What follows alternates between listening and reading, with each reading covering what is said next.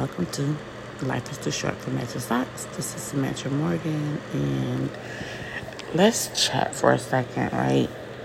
Because it's been on my heart for a long time. And this is going to be an unpopular topic, but I think it's necessary, especially for anyone, actually, um, even the believer. Well, for the believer mostly, but for anyone um, just something for you to think about. I think that, not that I think, I know that we have lost reverence for the Lord the way that we should reverence the Lord because we are consumed with grace, right? Because I can do what I want, God is going to forgive me that's our mindset now because that's what's been preached to us over the couple, you know, the last few years. God is a graceful God, and He is. He is graceful. He He gives us grace and mercy all the time. But then we get mad when things bad happen to us because we also forget that He is a justifier. I mean, uh, He's not a justifier, but He will um, serve to uh, to the, He will serve justice to those to anyone. You know, he doesn't respect the person. It doesn't matter who you are. There's justice that has to come forth. Whether you receive justice now or later or down your pipeline in your family, I don't think that we realize that what we do affects our family, affects generations to come. So here we are thinking we're getting away with so much. And then we have kids and we forget that that will trickle down to our kids. And then we have kids out here that's going through hell and high water, and we're like, oh, it's their choice, it's their choice. Well, really, it's the choices that we made because it skips generations sometimes. It's choices that we made that it instills in them things that cause them not to be able to be fruitful and multiply. And I don't mean with just children. I don't think we realize how important it is for us to live to the best of our ability under the law of God, of, of God, and things that He's told us to do and not to do. And no, we're not perfect, but I don't even think we're striving to be perfect or perfected. I don't think that we're trying to do that because we justify our wrongs. I'm going to eat 50 million things. It's okay. God forgives me. I'm going to sleep around even while I'm preaching in the pulpit. It's okay. God forgives me. And again, God does show us grace, but there is a time that we should still grow. And that time of growth is when we're receiving pain, when we don't understand why is this happening to me? I don't get it. It's because God is teaching us. You know, not only that, we have free will. That's another thing that God gives us. He gives us free will to do whatever we want. So if God tells you to go left and you go right, that's okay. You know what I'm saying? He'll be still waiting on the left side for you to turn around and come back. But while you out there in the wilderness, while you out there in your wilderness, because he didn't create that wilderness for you. While you out there in your wilderness, all the things that you're doing, and especially when you know better, right? Because grace is God basically saying, I understand because you don't know better. I forgive you because you don't know better. But what happens when you know better? You still think God is like, oh, yeah, keep on because you know better, but it's okay. I don't think so. I don't think so. That's like any parent. You know better. At, one, at some point in your children's life, you have to say, okay, I did what I can do. You're to have to handle it on your own. I believe that's what God does to us. And that's where growth comes in. He allows us to go through things. One, because we choose to, but two, because we know better. And now I want you to grow. And in order for you to grow, you have to feel a little pain, right? Because He promises trials and tribulations. Um, of course, there's some trials and tribulations that we take on more than we should, but he promises those trials and tribulations. And I believe that in the trials and tribulations is where the growth comes in. I believe that's how we really grow because we're like, okay, I keep going through the same thing. Why am I going through this? And then we have to learn from that mistake. But I honestly believe that we are not reverencing God anymore the way we could and should because we've been preached to about grace. Grace. God is a forgiving God. You can do whatever you want and he will forgive you and you'll still be in the kingdom of God. But what if you're living your best life, doing what you want to do, and you don't have that second to repent? You don't have that moment to say, "Oh Lord, I forgive, uh, I forgive this person, I forgive that person." What if you're thinking, "I uh, at any moment I can just say a sinner's prayer and I'm I'm fine." But what if you go to sleep and don't wake up and you didn't say the sinner's prayer? What if you, God forbid, almost got killed, but you didn't have time to repent in that moment?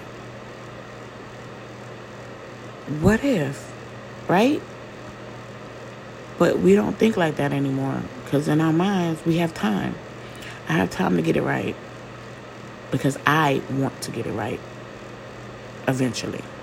I still want to live the life that I've been living because it's fun. Because being a sinner is not always bad, right? I know when I was doing stuff, it wasn't bad. It didn't feel bad to me. So what was the point of me wanting to um, transfer over? The reason why I the reason why I began to see God more because He put someone in my life to speak to me about Him more. Hence going to church. Hence talking to people. Hence creating new relationships. Hence um, people being obedient because had this person not be obedient to what God told her and him to do, I probably would not have um, found him the way that I did. Uh, when I found God, I was going through pain and turmoil and felt like I was losing my mind and all kinds of things. It sounds crazy, but sometimes things have to happen for us to see Him clearly. And then one day somebody brought me a Bible and said, Hey, you should start reading this. Start here.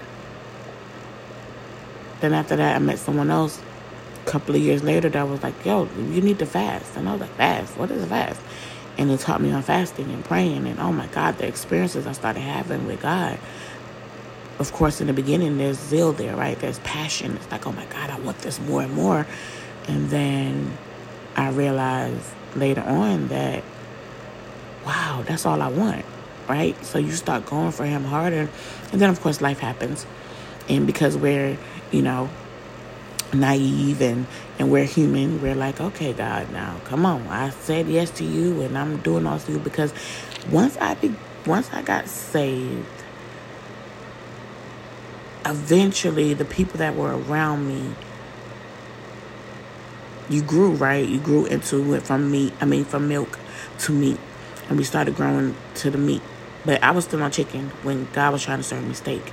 But sometimes we try to go to certain things too quickly. Right? You have to be able to digest things before you can move on to the next thing. It's and if not, you're just swallowing chunks of things and taking in so much stuff that you become glutton. Right? So after I became saved and I got to a point where it's like, my God, he's so amazing. I received the Holy Spirit, speaking in tongues, blah, blah, blah, all this good stuff. And then life happened, and then I slowly drift away because I'm like, this is too much. I noticed that when I was a sinner, life seemed better because that's how it felt. But when I started believing and doing these things for God, warfare came. But I wasn't taught on warfare. But when I received the teaching on warfare, I was able to know, okay, this is what I need to do. This is what I don't need to do. I need to be praying. I need to be doing this. I need to be doing that. I don't think we're teaching on the level in which we should be right now. We are in war spiritually. And we're still saying we have time to get it right. Our children are being killed daily. And we're still saying that we have time to get it right because God's grace.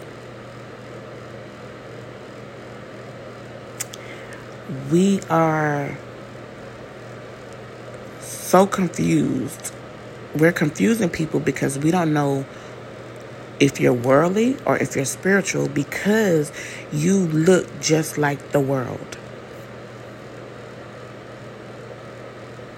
We got to do better. I hope this is making sense to you. It is five o'clock in the morning. I've been up since two. And going back and forth on whether I should say what I shouldn't say, but it's time out for grace. That sounds crazy, right? It's time out for grace when you know better. Because grace is for when you don't know better.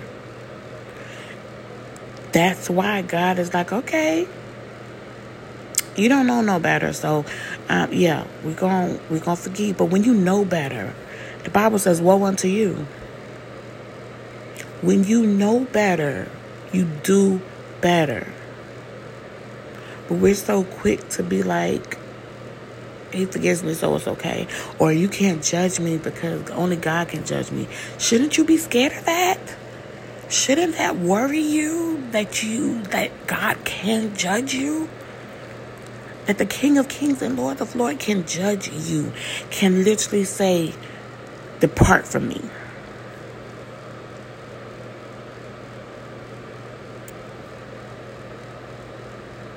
or well done. What do you want to hear? And I know we'd be like, yeah, I want to hear well done.